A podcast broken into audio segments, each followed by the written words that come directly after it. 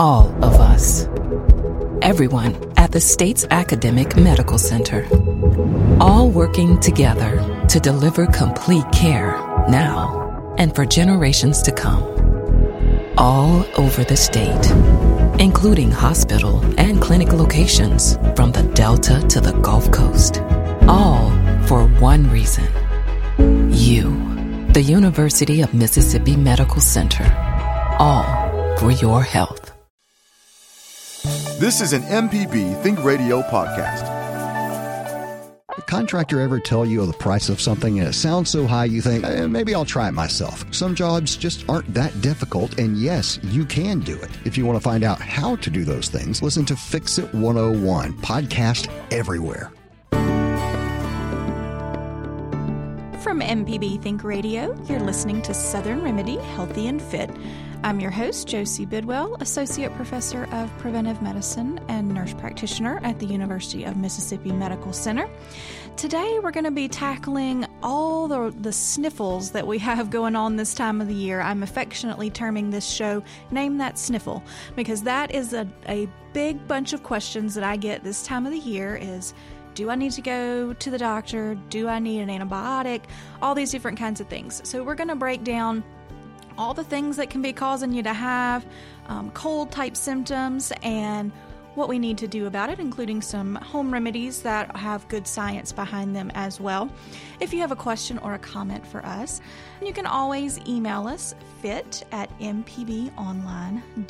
All right, so there's lots of stuff that can cause the symptoms that we typically associate with this time of the year like runny nose coughing sneezing those types of things. And and not all of them require a visit to your healthcare provider or a prescription.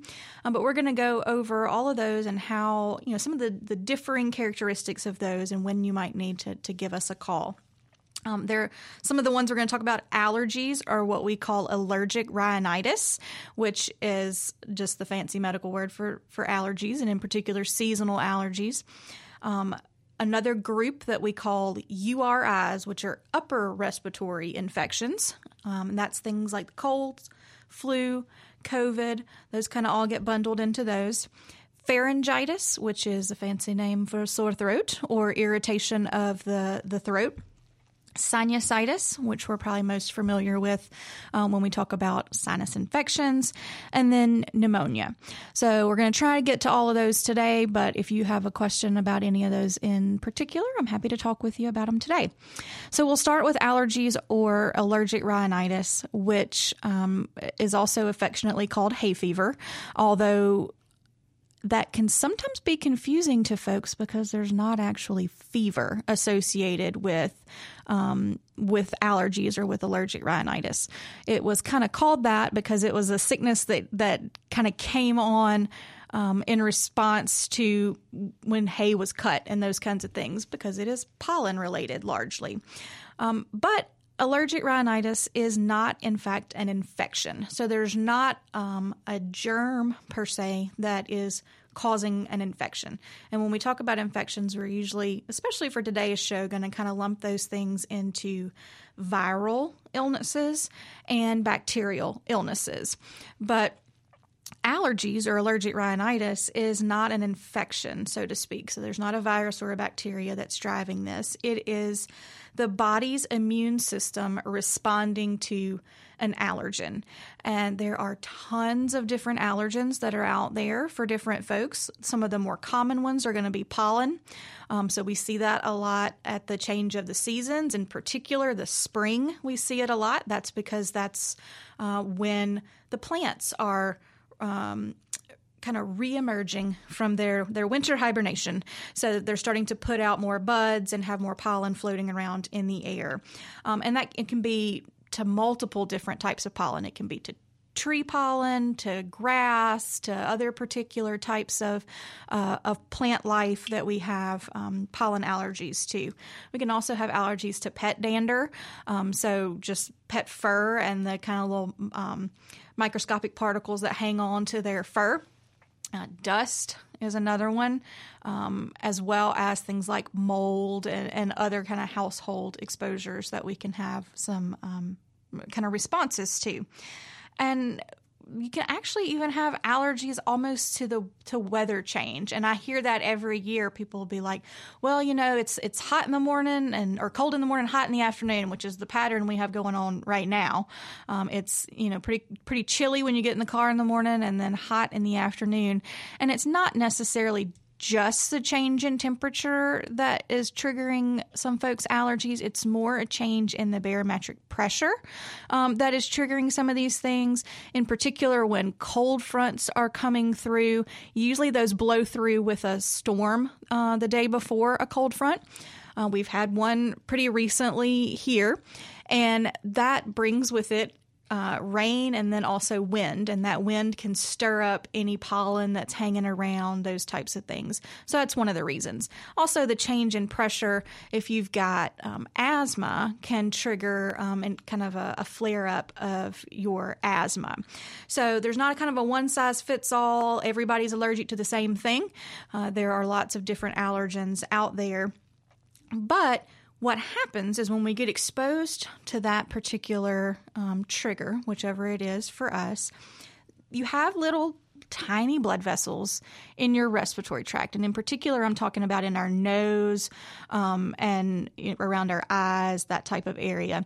And those little tiny blood vessels, they kind of dilate or they get a little bit bigger and that's kind of to deliver different you know different nutrients and different chemicals around the body and they also get a little bit leaky during that time. So they start to, to leak out some things, and it's the clear fluid that comes out, which is one of the reasons why our nose feels puffy on the inside.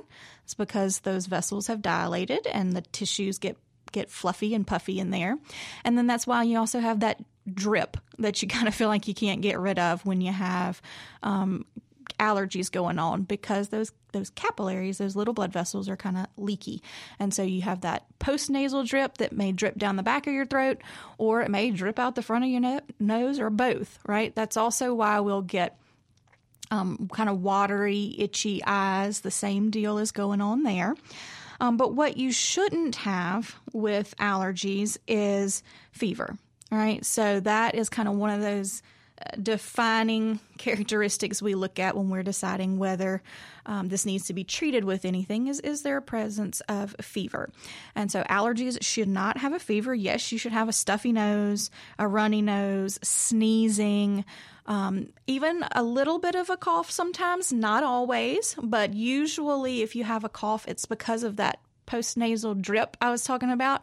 It's kind of dripping down the back of your throat and giving you some irritation back there and that's making making you have that cough.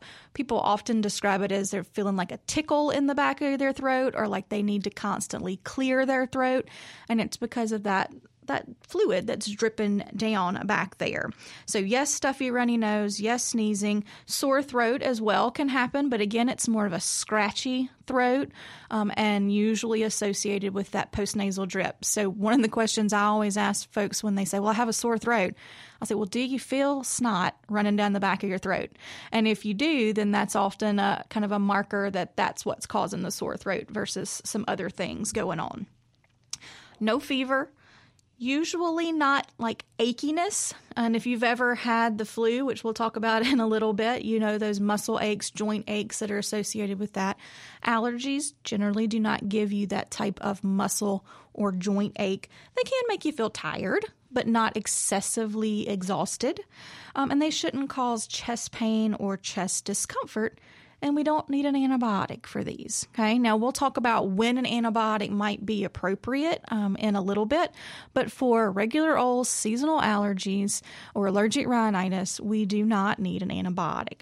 So, what do we need? Because we don't feel good, right? So, we want to treat the symptoms. So, symptom treatment usually is going to be an antihistamine. Okay. So, what do I mean by antihistamines?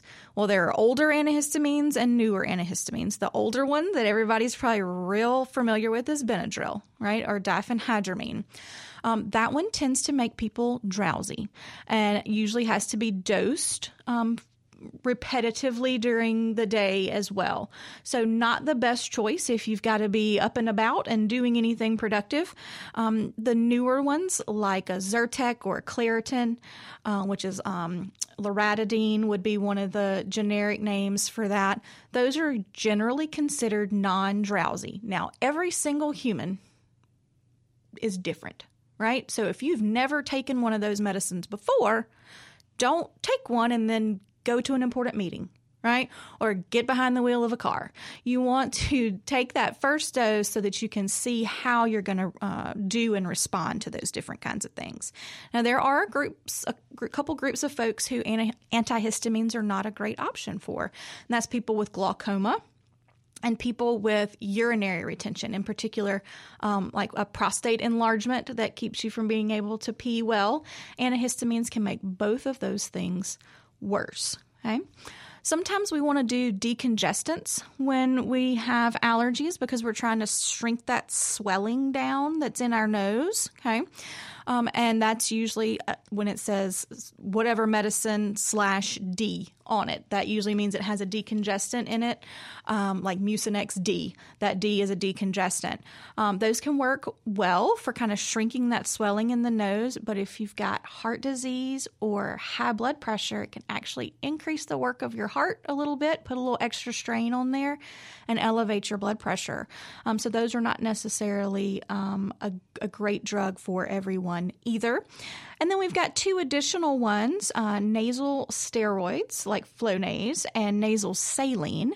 And we're talking about the sniffles today, in particular, all the different types of things that can give you symptoms like runny nose, coughing, sneezing, those types of things, and when you might need to go see your healthcare provider, when you might need an antibiotic, and when you don't, as well as some alternative strategies for helping uh, with symptom control. All right, we've been talking about allergies or allergic rhinitis, and before the show, uh, before the break, I talked a little bit about um, antihistamines and decongestants, and how those can have a role in in treating the symptoms of allergic rhinitis. But I talked about a couple of groups of folks that those might not be um, appropriate for, and I want to spend a little bit of time talking about um, nasal steroids. So I know the word steroid can often um, people go, What? What are you wanting me to squirt up my nose?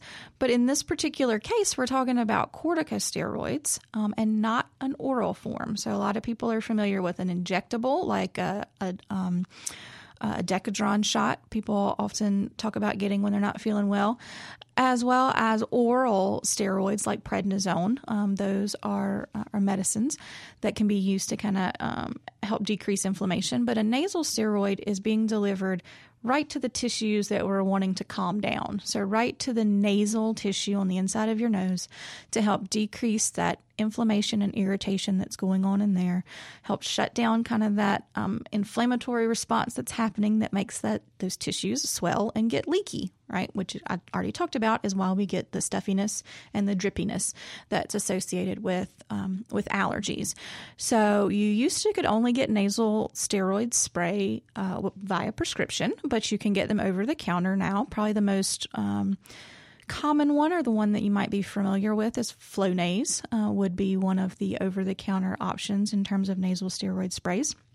And these can be used for adults or for children. Um, usually, the cutoff for kiddos is over um, the age of four to six on those, unless directed by your healthcare provider otherwise. Um, but the way these are, are used, and if you know you have uh, allergies the same time every year, um, it's best to kind of start these before your allergies get kicked up because it can take a couple days to up to two weeks for these to start to provide um, really good relief. Um, but they do kind of have to build up a little bit in your system to start to have to work. Um, the way that you use these is directly related to how successful they are because I've seen all different ways of using these sprays, and uh, there are some incorrect ways to do it. Um, a lot of times when we're not feeling good and we go to use one of these sprays, we may just stick it up our nose and go, right? But if your nose is full of mucus, right, if it's got a lot of drainage in there and those types of things, that's kind of a barrier to getting the medicine to the actual tissue of the nose where we want it to be so that it can work. So I always recommend kind of blowing your nose before you use one of these sprays to try and clear out any of that excess mucus that's in there. Um, and then we want to make sure we shake the product good. We also want to test and make sure that there's medicine coming out of the out of the sprayer, um, because if it's not a new bottle, if you've been using it, sometimes the little the little pinhole on the top can get kind of clogged up with things, and it it doesn't squirt anything out, and that again is defeating the purpose. So, um, you know, I usually recommend you kind of uh, depress the little plunger on there a couple times until you see mist start to come out the top. If you've done it um, several times, usually four or five times, and there's no mist coming out of the top, then it may mean either it's empty or it's clogged up. And that, that top will actually come off. It's like on the Flonase, it's a little white uh, cap that will come off, and you can kind of soak it in some warm water to try and get that loosened up. Don't it, resist the urge to take a sharp object and try and stick it down in that little hole because you can actually damage that and make the hole too big, and you get kind of a, a more forceful um, spray than than you really need the next time. So soaking it in some warm water, letting it dry, um, is a good way to to kind of unclog that. Then after you've blown your nose and you're ready to administer that, when you when you place it in your nose, try not to angle it toward the, the what we call the septum, which is the the divider between the left side of your nose and the right side of your nose. We don't want to be squirting that steroid directly onto that tissue right there. It's not kind of the site that we're looking for in terms of action, and it can actually do some irritation um, and kind of erosion to that mucosa. So we want to kind of not point it toward the middle of our nose there. Um, and then, you know, depress it gently, take a deep breath in, and then breathe out through your mouth. Okay? And then follow directions in terms of how many puffs or squirts you're supposed to have and how often you're supposed to do that. Um, while it is over the counter, if you've listened to the show um, before, you know that I always recommend anytime you're adding a medication to your individual regimen that you do, talk to your healthcare provider before you do that to make sure there's not any um, contraindications to you starting that medication or using that medication. Just because things are over the counter doesn't mean they don't or can't interact with other medications that you're on, just like I talked about uh, with the antihistamines. And, you know, if you've got urinary retention, those can be a problem. So always run that by, uh, by your healthcare provider there. And then one of the most underutilized uh, things in terms of helping to clear out secretions in your nose is just nasal saline spray. Um, it helps to thin any mucus that's in there, help you get it out um, in terms of um, blowing your nose, keep the nasal passages nice and clear. There are kind of squirt forms and spray forms. I really um, like the spray form, it just tends to not be so kind of jarring when you squirt that up your nose, as well as um, the mist kind of coats the entire inside of your nose instead of just um, kind of a stream out there. And I, I use the one from the little baby section called Little Noses because it's nice and gentle there. Um, they make some that have fragrance don't do that. Um, that is never a good idea, especially if we're trying to treat allergies. You may be allergic to that irritant that you just squirt up your nose. So, um, an unscented uh, nasal kind of saline spray is a, a, good option for keeping the inside of your nose nice and, and, and moist and helping to clear out some of those secretions. All right. And then, of course, prevention is always the best key. So, looking at ways to decrease those triggers or allergens in your house to help prevent the development of allergies. Um, uh, in the summer, if we are able to use air conditioner instead of opening the windows and the doors, that can be a good strategy because when we open the windows and the doors, everything blows in and brings pollen in that way um, replacing your filters in your air conditioner, um, putting a HEPA filter in there if you have the capability to do that, or putting in you know portable. Um, kind of air purifiers or air filters that help pull some of the, the pet dander and, and pollen out of the air. Um, washing your bedding uh, every week and changing your sheets weekly uh, and drying them in a dryer instead of drying them outside on the line, if that is at all possible for you there. Um, if you got little kiddos and they're staying, you know, stuffed up with allergies, think about how many stuffed animals they may have in the bed with them, those types of things, because they can hold on to dust and dander and that kind of stuff. Um, and then if you've been outside playing around um, or gardening or any of those different types of things, make sure you change those clothes before you flop down on your bed and get in there. Um, taking if you've got really bad allergies, consider taking a shower before you get in the bed and try to get all that pollen and things um, things off. All right, I think that's about it for allergies, but we do have a caller on the line, so we will go say good morning to Joe. Good morning, Joe. Good How morning. can I help you? Good morning. I have a it's off topic. That's uh, all right. Quick question about uh, shingles vaccine. Yes. I I'm 66. I do not know that I ever had chicken pox, Mm-hmm. and so should I go ahead and get the shingles vaccine anyway? Yep. Okay, thank you. that was a, a short answer, but yes, it is recommended for folks, even if they don't remember uh, whether they had chicken pox or not. Um, the shingles vaccine is a two dose series as well. Um, so one dose, and then the second dose is between two and six months after the next one. It can make you feel a little crummy. Um, it's a, you know, it, it causes a little bit of muscle ache and then just general kind of overall body aches and not feeling great. Um, so if you can schedule it when, you know, you don't have something super important the next day, that'll just make you feel a little bit better. All right. Well, thank you very much. You're welcome. You have a great rest of your day. You too. All Bye. right. All right. So after we leave kind of talking about allergies, the next step we go is to infections. And when we talk about infections, it's usually going to be viral or bacterial. And the vast majority of anything that makes us um, sick in terms of coughing, sneezing, you know, uh, sore throat, those are going to be viral in nature. Okay? Or at least start out that way, and I'll talk about what that means in in a minute. But um, colds are viral. The flu is viral. COVID is viral. Okay? RSV, which we've started to hear more and more about in the the media um, lately, is viral. And so all of those medic uh, disorders or infections start out from a viral process, which by its nature does not require an antibiotic. Okay. I know it's kind of when you're sick, when your kids are sick, you want something just right now to make people feel, to make you feel better, right?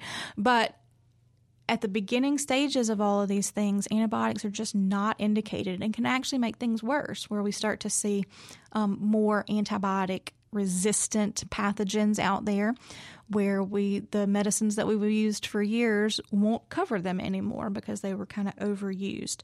So let's talk about the difference between a cold, the flu, COVID, those types of things. Um, they all cause kind of a similar set of symptoms, right? Achiness. This is where we see more of that joint ache, that muscle ache. If you've ever had that, you know exactly what I'm talking about. For me, it just feels like I'm uncomfortable in my skin, like it, like I just need to move around or like I need to stretch, um, and it can become quite severe in terms of the the achiness. You also have a pretty fair amount of fatigue where you just don't feel like doing anything. Um, nasal congestion, runny nose, sneezing, sore throat, cough, all three colds, flu, COVID all have those symptoms in common. Um, some differentiating things is that, of course, the flu and COVID tend to be a little bit more severe in terms of their symptomatology.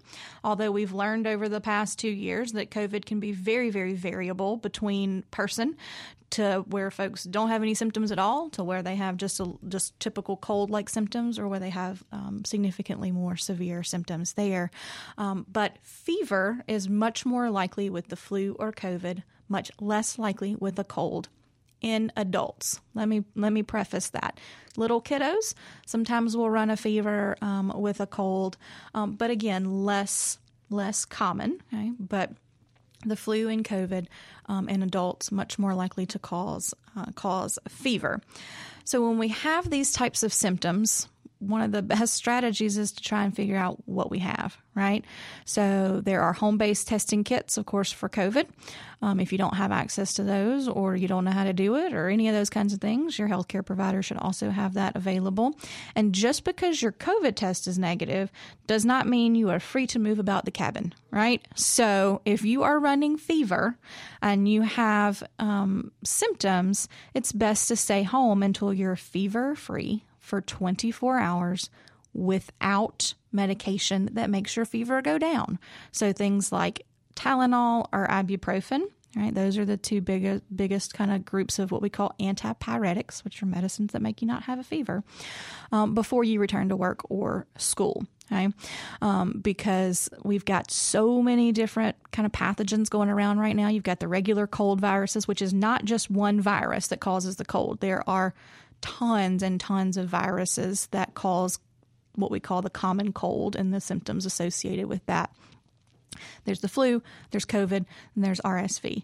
So if you're not feeling well and you're running fever, it's best to stay home if at all possible and not return until you're fever free, again, without medication for 24 hours. If you do have uh, the flu or COVID or a cold, a lot of the ways we treat that are very, very similar because it's going to be targeting the symptoms and how we relieve some of the uncomfortable symptoms that occur with all of those infections. And we've been talking about the sniffles today and all the different things out there that can give us symptoms of an upper respiratory tract infection and when we might need to go to the doctor, when we might need antibiotics, and what we can do um, to help with the symptomatic control of those things. If you have a question or a comment for us, you can always email us fit at mpbonline.org. We were talking about the cold versus the flu versus COVID. And so there are several strategies we can use, of course, to prevent those. Uh, the first one is going to be good old hand washing, right? Um, and what we call cough and sneeze etiquette. So uh, cough into your elbow. That is where the germs go. Okay, um, is the song that I taught my kids, and we still sing it. Um, what I see happen a lot is people cough and sneeze directly into their hands and then touch all over the things, um, which is transferring, especially if it's uh, wet, transferring those kind of wet particles to different things that somebody then can pick up on. If you slip up and cough into your, your hand directly, go ahead and give your hands a wash. Use some alcohol based hand sanitizer before you touch on things. Um, but coughing into a tissue, or into your sleeve or elbow is a good strategy there. Again, that frequent hand washing if you're using soap and water, which I would absolutely recommend as the the preferred method, especially if your hands are visibly contaminated with something. Um, warm water with soap, not hot, not cold, but warm with soap. Lather and get between all the spots um, underneath your fingernails, around your cuticles, in between your fingers, and then dry really well. And um, but if you're using alcohol-based hand sanitizer, that is fine um, as well, especially if that's your only option there. Um, while there is no vaccine um, for the common cold, and in particular, one of the reasons for that is there are so many different viruses that cause the common cold symptoms. There is vaccination for um, influenza and for COVID, and so if you have not gotten your updated COVID booster or your primary um, series, or if you've not gotten your seasonal influenza vaccine, now is the time. Um, I know a lot of folks um, wait until over in November to uh, begin getting their seasonal flu vaccine because they want it to kind of last through the peak months of of the flu season. But we are seeing a big old push in flu right now. Um, lots and lots of folks out with the flu and high community spread of the flu. So now is the time to go ahead and get that seasonal flu vaccine. If um, if you've been on the fence about whether it's time to get it or not, it is. Remember, it takes up to two weeks for the full um, protection of that flu shot to um, to occur. Um, the COVID vaccine, of course, there is an updated bivalent booster um, that is available uh, two months after the last uh, after your last booster injection. You are eligible for uh, for that COVID uh, booster.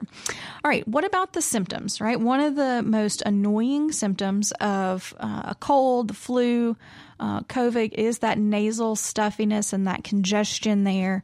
Um, we talked about some different strategies uh, with allergies, but I want to spend a little bit of time talking about um, cough and cold medications um, that are often targeted toward the symptoms. They're marketed really well, um, and it'll say, you know, whatever the brand name is, flu, or whatever the brand name is, cough and cold. And those can be appropriate, but I want to make sure that you're paying attention to what is in those medications because those are combo cough and cold medications, right? And the most common ones will usually have some type of pain reliever or antipyretic for fever reducing medication in it, like Tylenol, which is acetaminophen, or ibuprofen. And then they usually also have um, an antihistamine a decongestant, and then they may or may not have a cough um, cough suppressant or um, kind of mucus thinning medication in there.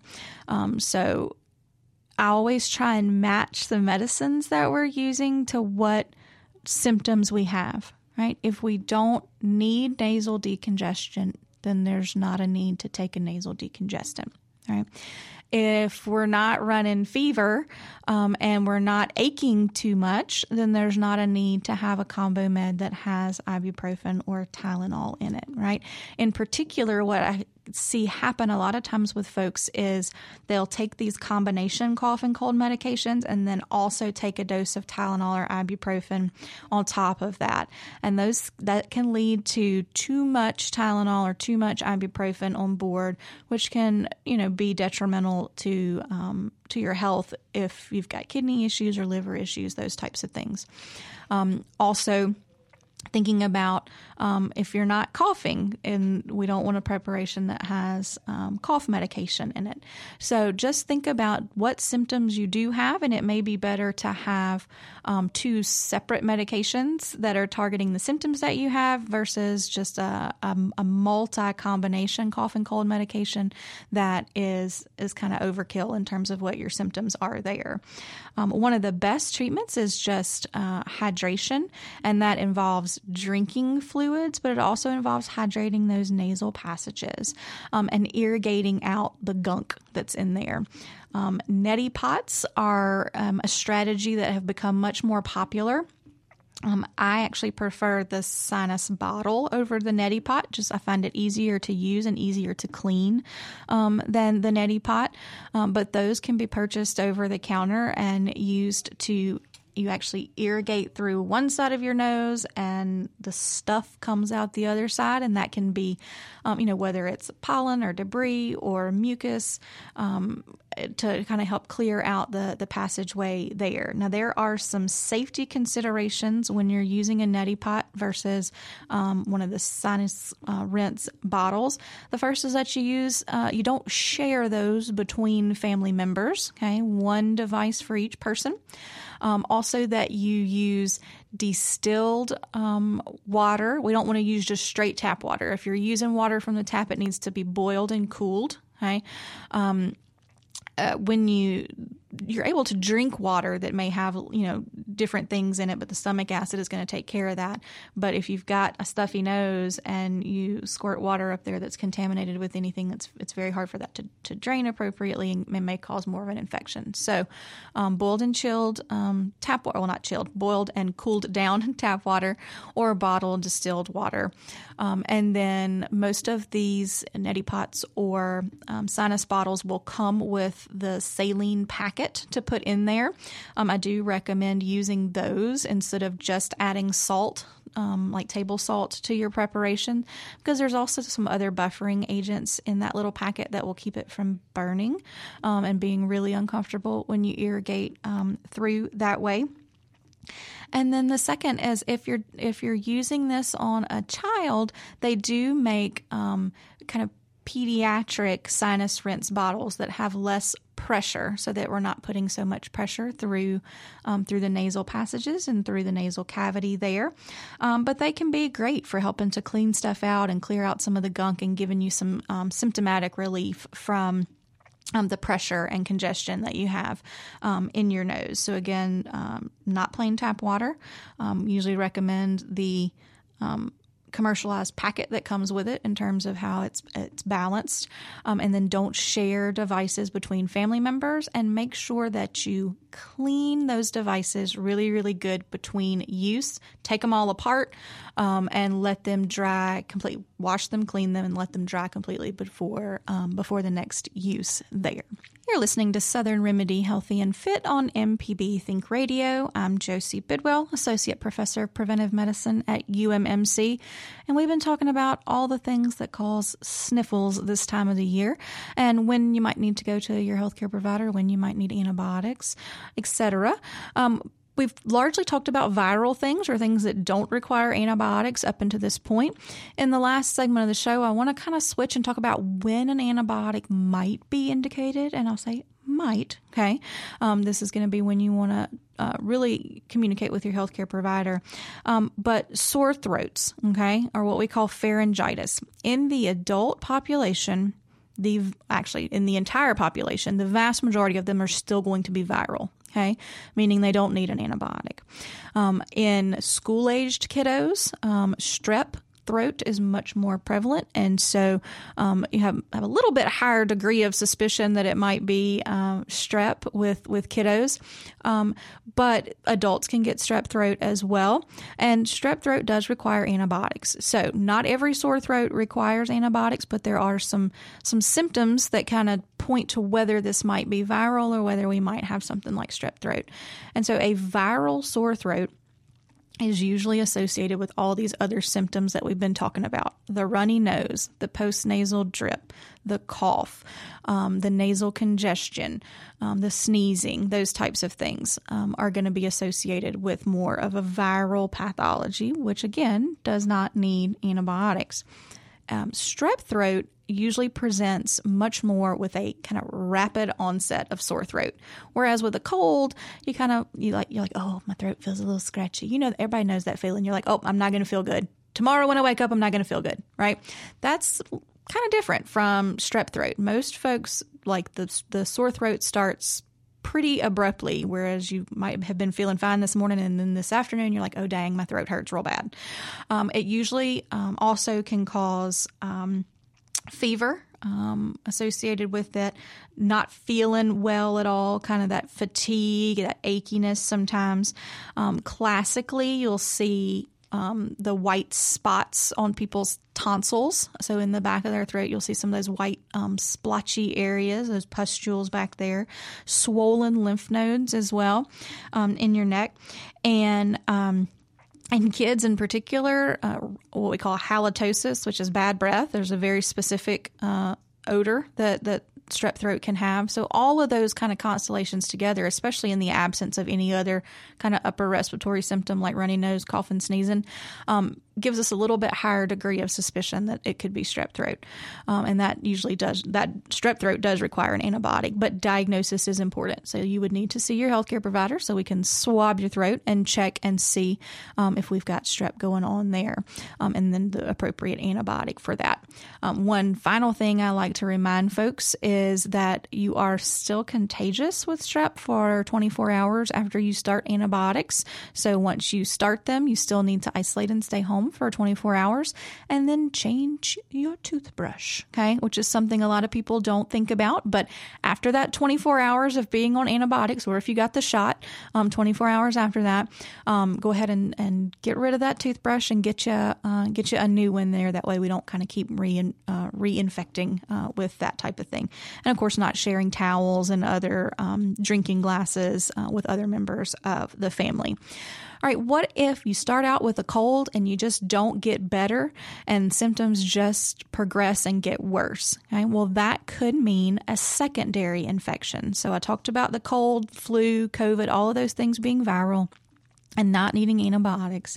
They also set up your body um, as a lovely place for bacteria to develop because everything stays moist, right? And it's harder to clear out, right? Our nose is swollen, so it's harder to get all the mucus out. If we're coughing, we're not able to cough all that stuff up, we're not moving around good and getting those secretions cleared. it, you, it can set up the kind of perfect storm for getting what we call a secondary bacterial infection, which can be a sinus infection, it can be ear infection, especially in the little kiddos, um, and uh, or pneumonia. Uh, so one of the things we look for is how long have the symptoms been going on. Most colds and the flu, um, the bulk of those symptoms last about a week right? And pretty predictable trajectory, meaning the first day you don't you don't feel super great, but you're not terrible. Then the next day you really start to not feel good. Then by day 3 or 4 you're miserable, right?